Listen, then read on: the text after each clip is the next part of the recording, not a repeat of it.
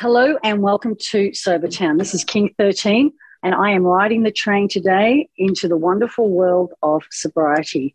And here at Sober Town, we are a complete resource for you to help you on your sober path and your journey into sobriety. Um, if you're thinking about actually stopping, please join the I Am Sober community. It is where I belong, and also my guest today does too. And we found it, and it's a counter app, and it counts your days. You can post, you can meet friends, you can comment, and it really is a supportive community that is available to you. So you have some great resources out there. And I found this woman through the community, and I want to welcome her. And it's going to be really exciting because I've seen her a couple of times and I was really impressed, but I don't know a lot about her. So I want to welcome MMC 13 today. How are you? I am fabulous. Thanks for having me. No, it's my pleasure, you know, and I'm really lucky I get to get around the community in the Zooms and um, little Dev was telling me about you. So I did a little bit of research, and I just want you to start where you feel comfortable starting, and I'll take it from there with you. We'll have a chat. Okay. so, um, I guess probably the most logical place to start to me is is back when I very first started drinking, and uh, that was back around, uh, it was early teenage years. So I'd say my first drink was probably 13. My first buzz uh, was when I was 15. And a friend of mine's grandmother had run a liquor store for years. And so they had this basement full of booze.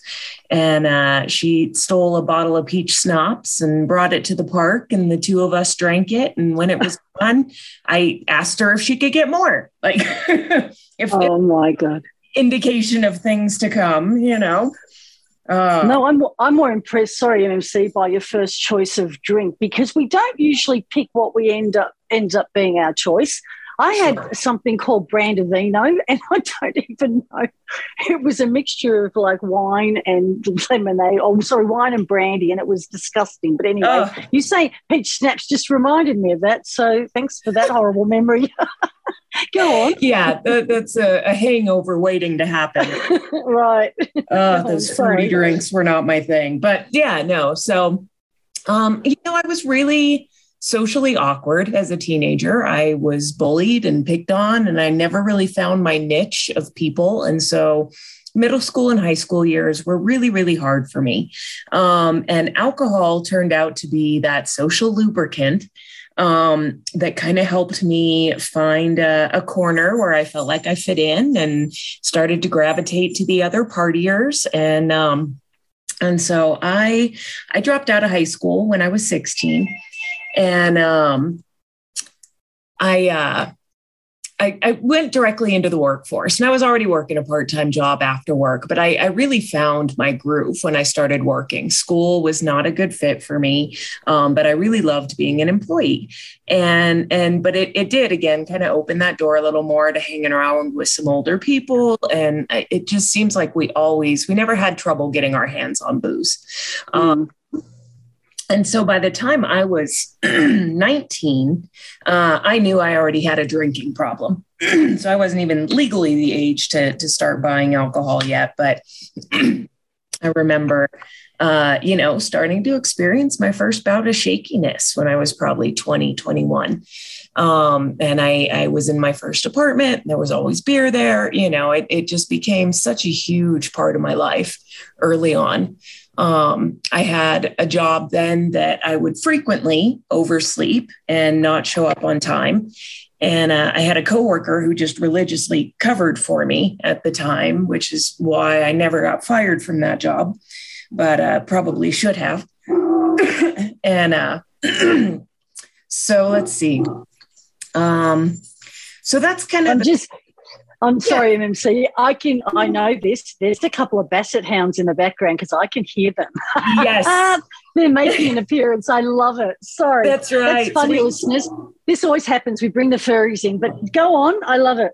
Sure, sure. Yeah, we actually we have uh, seven dogs total in the house: two bassets, two beagles, uh, a Shar-Pei, a boxer, and a pit bull. So that yeah, we'll get we'll, we'll get to that. I know about the rescue side, so we'll get to that. But Absolutely. let's go back to when you had this wonderful realization. It just God sure. bless you, such a young age that you you had these things happening to you. Wow, go yeah. on. Yeah. It started it started really really young and so my my 20s were really just full of you know blackout drinking and and um and I've, I've always managed to get and keep pretty good jobs um, I got into the medical field early on. So um, I was 23, I think, when I got my uh, my first job in healthcare, and um, and it was beautiful at the time. I absolutely loved it because I worked three 12 hour shifts and I was off four days. And so essentially it was just four days of nonstop partying every week. Um, mm. You know, my problems definitely escalated during that time. Um, I had a boss who I was really close with. Um, and ultimately, it was actually like a girls' night out with her that I confessed. She was the first person I ever told that I felt like I had a drinking problem. Um, and of course, she'd written me up for tardiness, and you know, this this was no came as no surprise to her, really. Right. Um, so she encouraged me. We had a, an employee assistance program at the time at the hospital that I worked at, so you could get free counseling. And so she encouraged me to go through that. And so I started seeing a counselor, and the counselor is the one who first introduced me to AA. Um, and so I got involved with AA when I was about 27 um, and um, stuck around it, you know, hung around it, didn't really get into the program the way it is for the first couple years. I didn't, you know, try to get a sponsor. I didn't really follow any of the, the things. I just hung around with sober people. Um, and I, I managed to get about two years sober that way. And then I, I had a relapse. Um, and I just, you know, from that point on, I knew like my drinking was fucked, right? It, it was never going to get better. I knew it was a problem. Um, and by learning these resources and seeing these ways to try to get help every time I had a relapse, I, I knew it wasn't where I wanted to be. Um, but I still really struggled um, to to totally put it away. So I would I would string together. You know, I had that two year period. I had about nine months. I had another six month period in there, um, but I would always slip and the relapses got worse um, you know rather than better. I would i would drink you know i started drinking morning to night. I started mixing other drugs in there. Um, and so uh, fast forward a couple years same boss. Um, i ended up just calling in for work one day and i was about three hours late already by the time i contacted her and i said i'm going to rehab like I I can't do this. I'm a mess. I'm going to rehab, like trying to find somewhere today. And she was pissed, of course, because I, I actually was in a, a leadership role that at that point myself. So that kind of put a lot on her plate. Um, but she did end up, she called me back a little while later and she said, Hey, you need to come in and do your FMLA paperwork so that we can we can protect your job. Said, okay. So I went in the next day to do that. And when I got there, she was walking up the hall and she was in tears. She was sobbing. And um and she, you know, she almost wanted to walk right past me. She really did kind of walk right past me, but then she stopped in her tracks. She turned around. She gave me a huge hug and she said, "You go get yourself well." And then she walking. And our other boss was there and I looked at her, you know, what's going on? And that boss's brother had died the night before uh, due to an overdose on alcohol and pills and so that that was a big awakening moment for me. Um, I did go to a 30 day rehab. Um, and I managed to stay sober for about seven and a half years after that.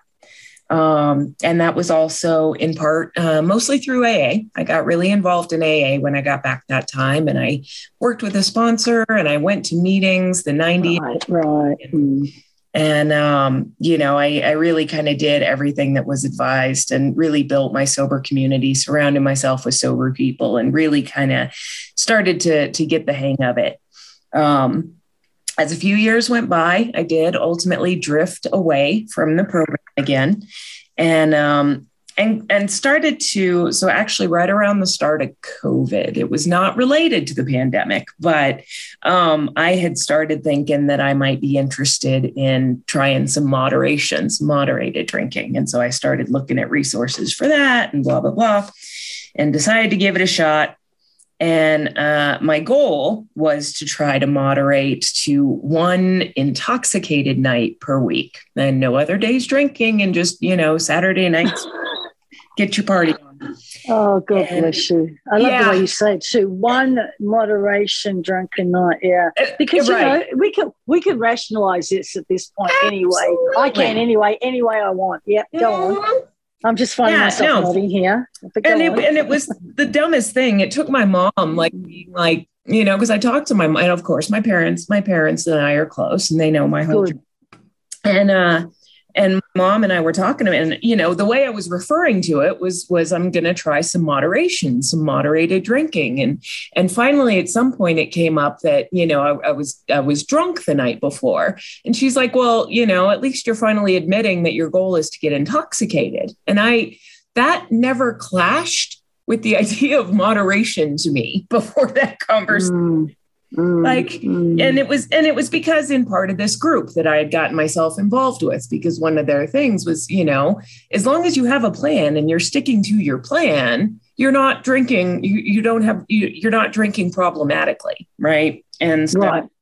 um but yeah that that uh really led to about excuse me a um almost a three year, two and a half year period of binge drinking. Um, and so that did coincide with the pandemic. Um, and um, working remotely um, was a slippery slope for that, um, particularly because you can wake up with a god awful hangover. And if you don't have to see anyone, you can still function, albeit poorly um, you know, I, I knew I was not operating to my full potential and I was sloppy and I was missing deadlines. Um, but I, I still somehow would tell myself I have this under control and it's it's okay and you know I can stop and all the all the things we tell each other uh, or tell ourselves. So um, when I discovered IAS, um, it was uh, September of last year. And I was looking intentionally for something that was not AA based. Um, I've I've discovered through this journey, um, there's just some things in the program that don't resonate well with me, and I've kind of had a hard time trying to refocus on that. And so I wanted to look for some alternative things that were out there, things that were maybe more focused towards women or not so uh, higher power based. Um, those those were items that I was just struggling with and uh, and so when I found I am sober, uh, it was it was just this aha moment. It was beautiful to find other people that weren't necessarily defining their path to recovery uh, on this one, you know, black and white, all or nothing path. Um, that I, I, find AA to be very rigid, um, and I, I think that you know uh, drinking problems are are vastly different. Everybody has a different mm-hmm as as we all know. Mm-hmm. Um, and so I love these alternative and the resources that are available here, the Telegram chats and the Zoom meetings. And, you know, there's lots of people who will give you advice on quit lit that that made a difference for them and really just getting involved on all these levels. Um, because I've still struggled. I've I've had some slips even since I found IAS in September. And I've I've uh, had to reset my my consecutive day counter a few times. Um, but you know what what all of this has taught me is that even even in my AA time and every time that I've gotten a, a, good amount of sobriety behind me, it's that I'm really plugged into a community and I am really yeah. working on it every day. Um, and so that's definitely a major must for me at this point. Look, there was so much there, MMC, um, and I agree with you. COVID, you know, and it's a huge time. I don't think we've even begun to see the aftermath of mm-hmm. COVID. Um, I myself was in the same position too. The clock had no meaning. And that's when I realized, you know, you get sick and tired of just being sick and tired. Sure. And it was just so interesting. So I wrote here the day, you, the day that you actually joined was September 22nd. It was day three. You said, when we start to feel better, our brains trick us into forgetting how bad it really was. Mm-hmm. Now, you've talked about these, you know, you have had a lot of experience, seven years, you said it right there, you know, that is, and, I, and I'm a great believer in percentages, your alcohol free days compared to consuming days, just period. So, what you just said when you got involved and you started working it, that was a big thing. But going back to your family before all this even became a problem, were your you said your parents you had a really good like upbringing. Was there alcohol use disorder within the family? Is it a, a genealogical thing or genealogy kind of thing? You know how they say there, there is a gene, but they don't know to what extent. Absolutely. I'm so glad you brought that up because I, I think that's a kind of interesting part of my story too. So um, I was actually adopted. Uh, my my oh, okay. family could not have children. And so they both me and my brother are adopted from different biological parents. And um, I do know my biological mother. Um, mm-hmm she does have alcohol use disorder. Um, she has also struggled with drinking her entire life. Uh, and she, I have two other half sisters uh, through her um, that I believe have had their own struggles with it. I, I I'm not, I, I, shouldn't say that for sure. I'm not positive. It's not something I've really dug into with them, but um, I know for sure that my birth mother has. And so I, I feel like I'm a prime example in the, the nature versus nurture uh, conversation where alcohol use disorder is concerned. the home I grew up in, excuse me, um, there was really no drinking. Um, both of my parents uh, are not uh, alcoholic. They do not really, you know, have those addictive personalities. So I didn't grow up in a house with the the parties and the, you know, none of that. My parents are totally, you know, a glass of wine at Christmas type of people. Um, and so, yeah, it, it was not something I was ever exposed to. I really got into that um, through those teenage years um, both because I feel like I was a bit genetically predisposed to it, and also because I struggled with a lot of mental health issues right around that time. Um, so I had severe uh, depression with suicidal tendencies. Um, a lot of impulsive behavior, running away from home, uh, dropping out of school, all those sort of things that a lot of counselors didn't really. I mean, I, I literally had one tell me that he thought I was lying about my home life because it could not be that good and me be that screwed up. well, well, there you go. That's just one opinion, isn't it? That's right. I did not. Yeah, and we've all got one, like a you, like a you know what. Yeah. Anyway. yep. but um, oh, look, you've been through so much, and here again with these teenage years. Okay, in the back of your mind, I mean, um, I don't know if a lot of people know this, but my husband and his first wife adopted a little girl from China. 10 couples got on a plane and came back with 10 baby girls. Wow. And yeah, that's why I've remained in America. And my stepdaughter was three and a half when I met her. A darling little thing. And I've had the honor of being able to bring her up. She's now 24 and working full time, thank goodness. And we've had this conversation with her in the MC. And wow, you've just blown me out of the water because we've asked her, do you ever wonder? And she says, no you know, I mean, she looks Chinese. She's got an American accent and she's got just a wicked sense of humor, but she's a darling girl and she's doing really well. And, you know, you've, you have to have wondered, and do you think that contributed to you being maybe a bit rebellious because you couldn't find the answers, maybe? You know, I have never felt like I have any issues with being adopted.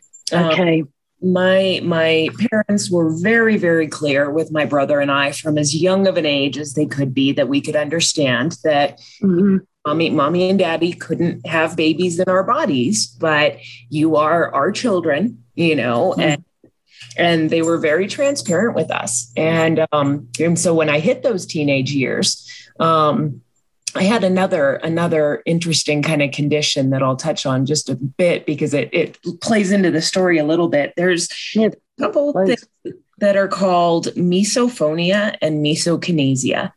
And these two conditions mean that you are highly sensitive to certain sounds and highly sensitive to certain sights. And when I was a teenager, I was experiencing these things, and they really hadn't even been identified in the medical community yet. They didn't have a name. And so all we knew was that I could not be around people who were eating or chewing gum or making any of these sort of mouth type sounds without. Mm-hmm completely nuts. It would just make me ballistic. I would be in tears. I would be panicking and angry. I would have to leave the room. And it was the same way with certain visual triggers. And um, so years later, now come to find out this exists, this is a condition. And what happens in the brain is that people with this get an unnatural fight or flight response to incorrect stimuli. And so essentially, my brain panics when it hears these sounds and it says I'm in danger. And so I have these really, these really unrational reactions to very small things that for most people are just mildly annoying if they even notice them at all. Um, and so, because of that, and that of course played in a lot to the depression and the isolation and things as well, we actually decided to try to find my birth mother. Um, mm-hmm see if she had any answers because none of the none of the psychiatrists or ENT doctors or neurologists nobody knew what was what was causing this. And so we hoped that she might know what it was and she might have some answers. And so that's what ultimately drove us to connect with her. So we went through the adoption agency um, and we met in person when I was 16 and uh, and so that's I, I have a great I, I, have this access to information about my biological family that a lot of adopted people wouldn't. Um, yeah, exactly. super beneficial. She's actually on my Facebook page now. You know, we're not we're not super close. Um, it's it's the adoptive parent uh, child relationship is very different for everyone. Um, but ultimately, I am extremely grateful to her for the choice that she made. I bear no resentments. I would not be here and would not have the life that I do if she hadn't made the decision she did. And are you close with your sibling, your brother? Has he had the same experience? I'm just curious to know. No, my brother and I are actually very different people. Um, mm, interesting. He, yeah, he is very health conscious. He, you know, he rides uh, his bicycle in these insane, you know, triathlons and to the mountains in Colorado, and you know, he's just super, super athletic, and um, and that has never been my direction. Um, I never even played sports in school. You know, I'm just, you know, my my my bike has a motor. Um, I let it do the work. oh, that's funny. Does that mean uh, that you ride a big bike? Dare I, I ride? I ride a yeah. I ride a Harley Sportster. Oh, why am I surprised? or why am I not surprised? I always say things like that. Oh God, that's beautiful. Go on, talk about it. I'm sure you're um, madly in like with it, but go on. Oh yes, oh yes. So yeah, it's my uh, my brother and I just sort of went different directions. There's no resentment, there's no negativity between. Mm. We're just not we're not close. We don't do a lot mm. of exchanges or you know i i lean on my friends and my mom uh, for for more of those things and my my relationship as well. Um you know for kind of uh, that emotional support and and things. Um so here's here's where i'm curious okay? Yeah. you've had an um and and you can you know add on whatever else if you want to if you want something go on back and say something else then i feel like i sort of cut you off a little bit no Sorry. you're fine. Was this you sure um, because I, I, want to talk about the fact I know you had, um, you know, these teenage years. We, my father was so strict with me, I couldn't get out of the house practically, and it always amazes me that these young children tell me I was 13, I was 14, I was out, I was partying, I was doing this, I was doing that. And I thought, how come I couldn't find a way? My parents had me, yeah, my best friend had to come to my house to hang out. And we used mm. to go in the caravan. like we were monitored like crazy. Sure. So you, I reckon you guys must have been more creative, and I was just too scared. I think that's what it was. I was just, you know, because I had a little sister in the house too. She was right. 10 years younger than me. So I was uh, very conservative and I was a goody goody. Yeah, that's probably explains it, Deb. Anyway, so let's talk about, I mean, God bless you. You've obviously got a huge heart. You do rescues too. And and even through those, I, I, I resonate with you about loving heartbeats and not fitting in. I mean, it's hard. Teenage years are hard. And I know that you went to therapy. I know you had your beagle, Bruno. I know you passed away and you got the hounds and you do rescue. So I do know this much about you. And now I know you ride a Harley.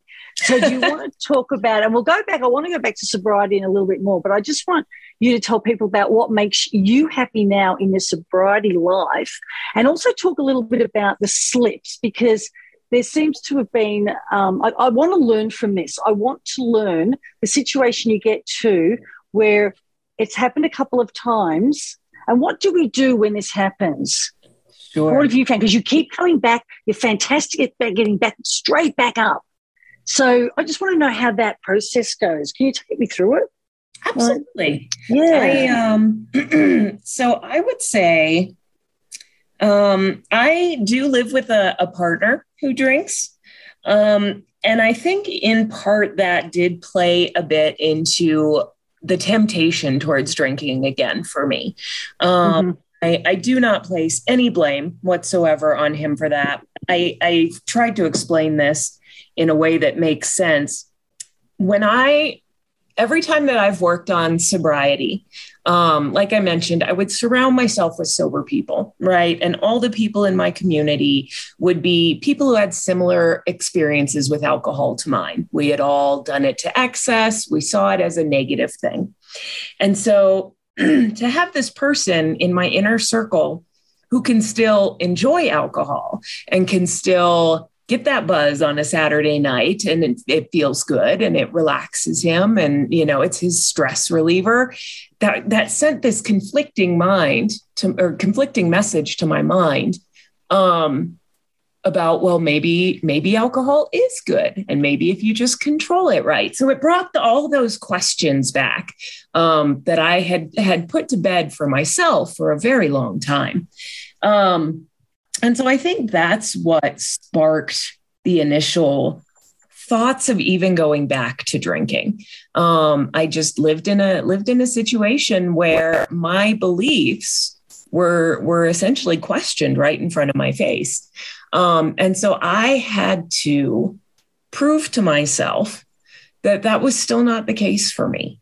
Um, that you know every time I try to drink, I don't put it back down. I don't I don't stop. It goes to the excessive point. It goes to a point where I'm sick and I'm miserable and I'm not my best self and I'm, you know, I'm hiding it and I feel guilty about it and it's just always always a bad scenario for me.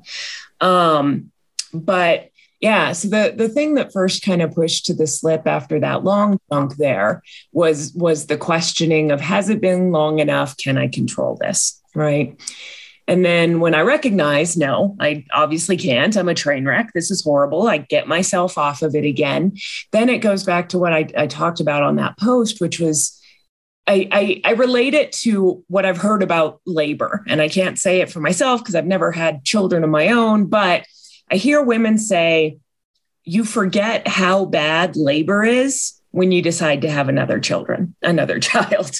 Yeah, they do, and I think, right? Like you have yeah. to, or else nobody mm. would ever go mm. through it a second time.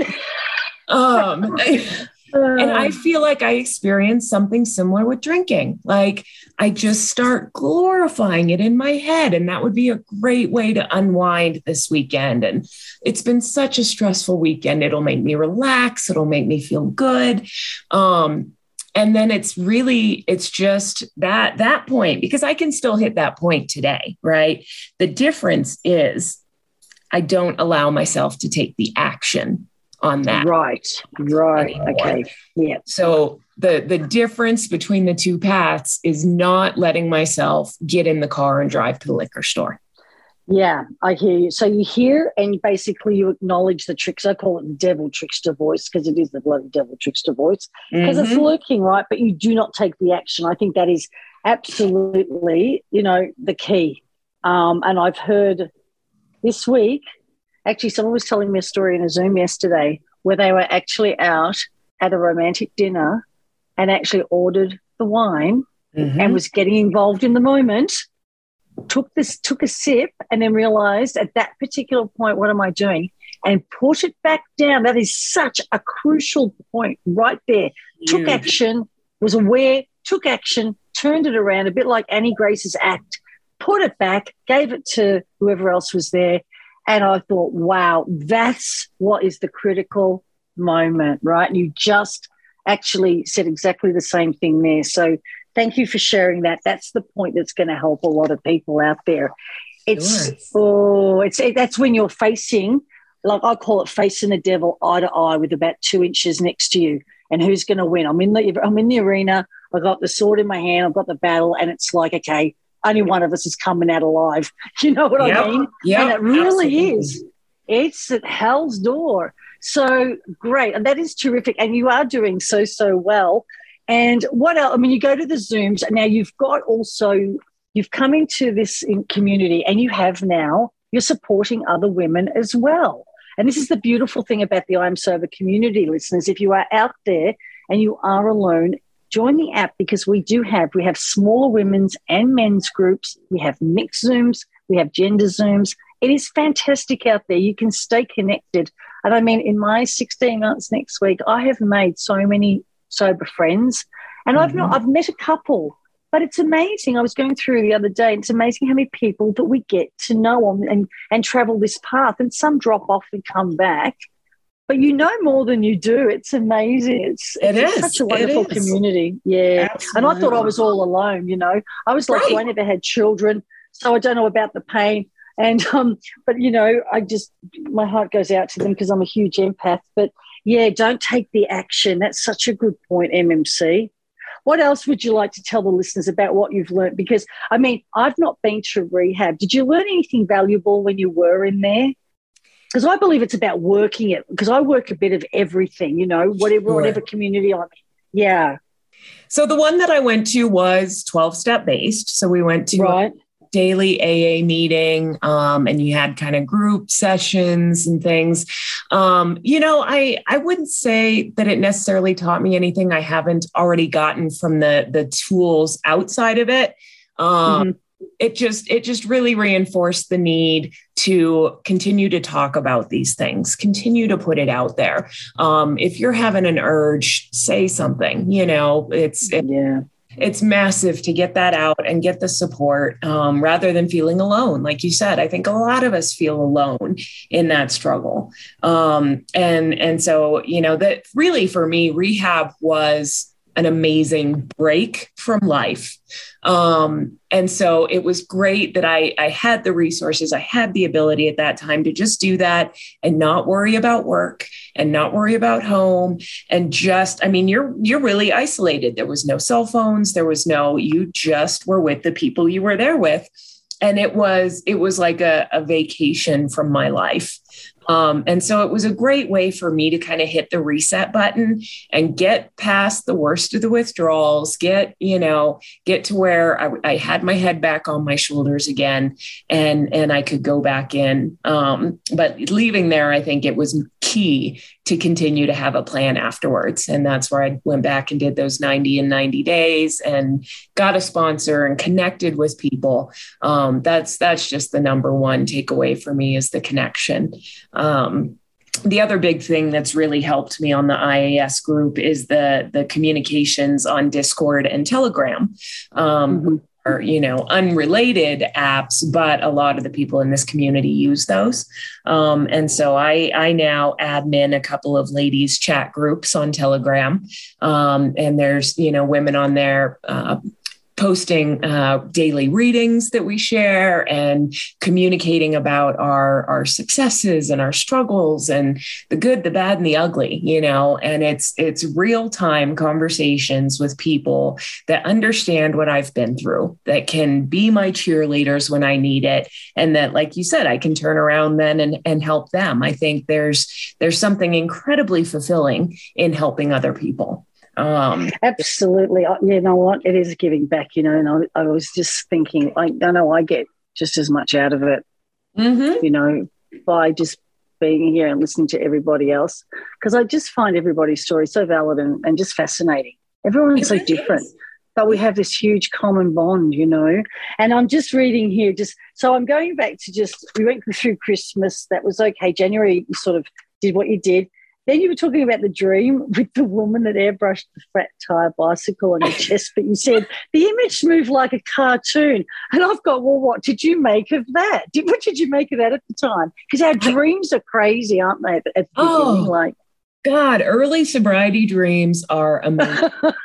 um, Oh, and I, God. I have always been a vivid dreamer anyways, but but mm. I'm first kind of, you know, the first probably two to three months after after getting that shit out of my system again. They are just a wild ride.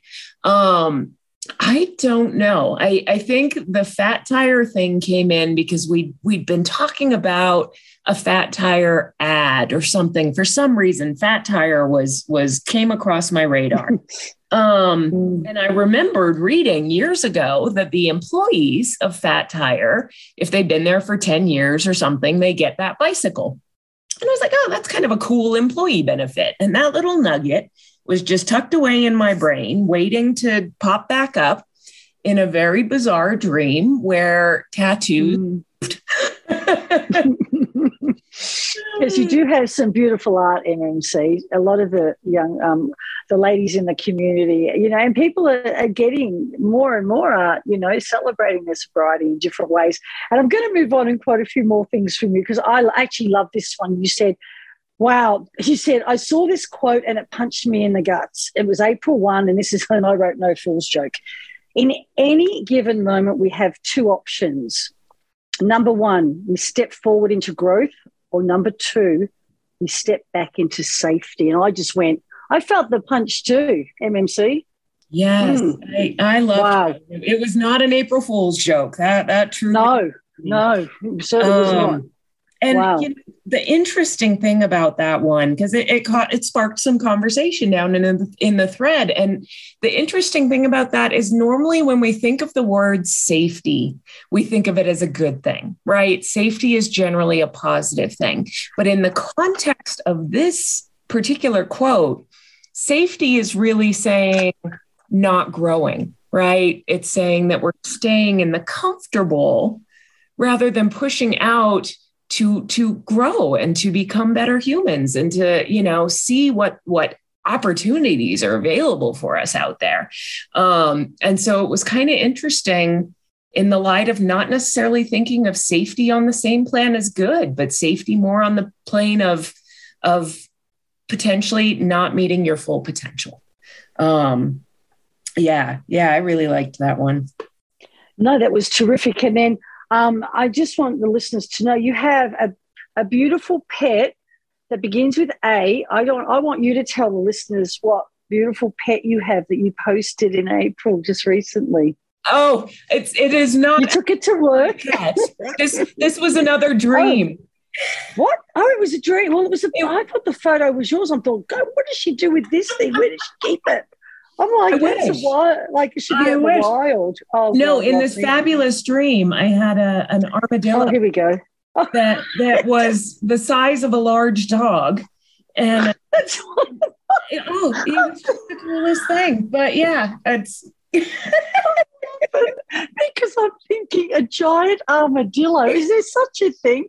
I must have said that is hilarious, MMC. I think I've missed the word dream. I'm thinking about it in real life.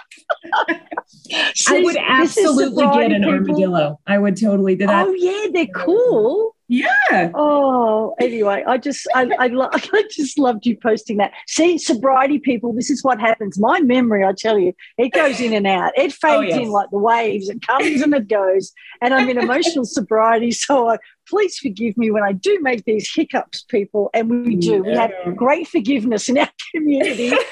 our memories slip up. Um, and honestly, the, the, the other thing, I, and look, I'm with you on this. I, I'm with you on this one. You said my mum once said to me, Deborah, darling, she said, Do you know what the definition of someone who, who has a drinking problem is? And I said, No, what, mum? And she said, uh, someone who starts and just cannot stop. With that, I was walking to the fridge, I think, or my bedroom to get another drink. Um, so that sort of was a, you know, and I remember being young, like really like, like young. But yeah. um, you said here, every time I try to drink, I don't put it down and then we end up with all the negative feelings the next day. So yeah. I thought to myself, and I said this in my last podcast because sometimes I have to repeat myself because, you know, I'm a bit boring sometimes, but it's true. So what I did, I thought, right, I'm going to stop drinking at eight o'clock at night, and then I haven't got a problem. Right, right, absolutely. I did. I did, and I stopped drinking every night at eight o'clock just to prove to my mum that I didn't have a problem except for when I was out and about. And of course, the excuses came in. Oh, we're out Friday night. Oh, well, binge, next one, next. Do you know what I mean? You're of so course. back to where you started so quickly. And yes. I keep going back in MC. You know, I'm 60 this year, and I keep going back thinking, when? And I keep going back further and further. Because at 18 in Australia, you get your car, you mm-hmm. can drink, and it's like oh, my car lasted two The first one two months before I wrote it off, but I hadn't been drinking. But you know, it's it's a wild combination, and it's a disaster. You know, it's a disaster if you. We were obviously responsible as hell. You know, going back forty years ago. Mm. And that's one good thing about sobriety now. I feel like I can trust myself. I know I'm responsible at the moment and I'm making right. good decisions. How do you feel? Your day 50, is it, or day 51? 51 today. Yay, congratulations. But if did you I, I should have said to you before, did you add up all your days? You should have added them all up since you first started posting. Maybe I'd like you to do that and tell me because that would be interesting. Yeah, gosh. I don't know if it's too hard, but um yeah, you might, you know, because it's really interesting to know that okay, I've been on the app for, you know, X amount of time and this is what I've spent alcohol free and yeah. Yeah, probably, it'd probably, take me a minute to to try to add all that together. But well, I, it's a good exercise one day when you're not feeling it. You know what I mean? Like that's definitely. when I do those sort of things. Mm. Ballpark, I would say probably 80 to 85% of the time. Yeah, there you go. There I have go. not been drinking. Um, and that's massive. Was, yeah, it is. And just to to absolutely condone your point, and and we say it a lot about the connection um, the you know the mixed zooms we do this, through the community, the unofficial ones, the sober squad ones, and they mm-hmm. said they had the original people there. There was two years that they'd started the zooms, and almost three quarters. I think he said no, sorry, two thirds. I beg your pardon. The people were still sober, so that connection people works. If you're not connected, listeners, get connected out there. So I've really enjoyed this. What else would you like to say to the listeners? Anything else before we go? Because I'm, I mean, we could have, we can keep going for hours and hours, and maybe you'd like to come back but um, yeah, just leave them with something really good because you're such a positive lady. We love having you in the community, and I've just really enjoyed this. Oh, this is wonderful. Thank you. I um I, I, guess the one other big thing that I'd probably touch on is just um my my rescue life um, because that's such a major part of of who I am, and that's another thing that I just cannot do when I'm drinking. Um, you know, and it, it comes into that responsibility piece, and all responsibilities become lower priority. And you know, the idea of spending eight hours on the road in a car with a massive hangover is just you know daunting. Um, but yeah, I, I do have. So my boyfriend and I have seven dogs together, and these are all ours. Um, so yeah, it, it's a oh, zoo. Wow, I love you. I love the heartbeats. Go on. That's right. Whole lot of heartbeats, whole lot of dog food, and a whole lot of vet bills. But um, you know, it's they're just amazing, and the unconditional love you get from dogs is is just there's nothing quite like it. Um, but you know, because our pack grew so much, it's really difficult for me to foster anymore. I, I started out fostering about 10 years ago uh, for a couple of the local rescues, and it's just too hard on our dogs to have strange dogs coming and going a lot. It kind of riles them up and gets everybody excited. So instead of that, uh, I volunteer and I drive transports for dogs. So, New Mexico uh, is really, really inundated with homeless animals. We have big backyard breeding problems and stray problems, and our rescues and our shelters are just over overflowing all the time. And so, some of our surrounding states have better spay and neuter programs in place. They don't have the overpopulation problems that we do, and they have more resources. And so there are numerous uh, organizations that help transport these animals, and they pull them from our shelters or bad situations, bad homes, and they get them into these rescues in other states. And the way a transport works is that you sign up for a couple legs. And I mean, we've had dogs go from, you know, Georgia to California to, you know, just across the country um, and you just sign up and take, you know, one or two legs around your neighborhood and drive these dogs a ways. And then you meet the next transporter and you trade them off and they get in their car and they continue their journey that way. And so it's, it's again, this amazing network of people who volunteer their time, um, you know, just for the love of animals and knowing that there's a need um, and getting out there and doing it. And so that's that is a, a major passion of mine. Um, it doesn't hurt that I also enjoy road trips. So uh, I'm able to combine two of my loves there. I was going to say you almost need an RV and just throw them in and on the road again. no kidding. And there are there are dog buses. There, you know, these these larger transport companies have just amazing setups. Um, but for me, it's just you know, it did play a part into choosing my last vehicle, which is an SUV, just because yeah. I'm sure I can fit kennels in there. So, well, it's a beautiful thing you're doing. And I want to thank you too, because you and our little Deb, you know, you rescue and you help the, you know, the our furry friends. And I mean, they are, they're our unconditional love. And Absolutely. so, is there anything else before we say goodbye? Because I'm going to I'm going to round it up and yeah, let you get yeah. back to getting on with life. Okay, well, it was a pleasure, as I said. I want to thank you so much for your time, and I've certainly learnt a lot today too. And I'm really glad that we talked about you know the awareness and just please do your best not to take action. Um, I want to just, you know, just say one thing. I just want to say this is in honor of my friend Carl. Um, I lost him today, and um, yeah, I only found out now beforehand, listeners. So just say a prayer for Carl.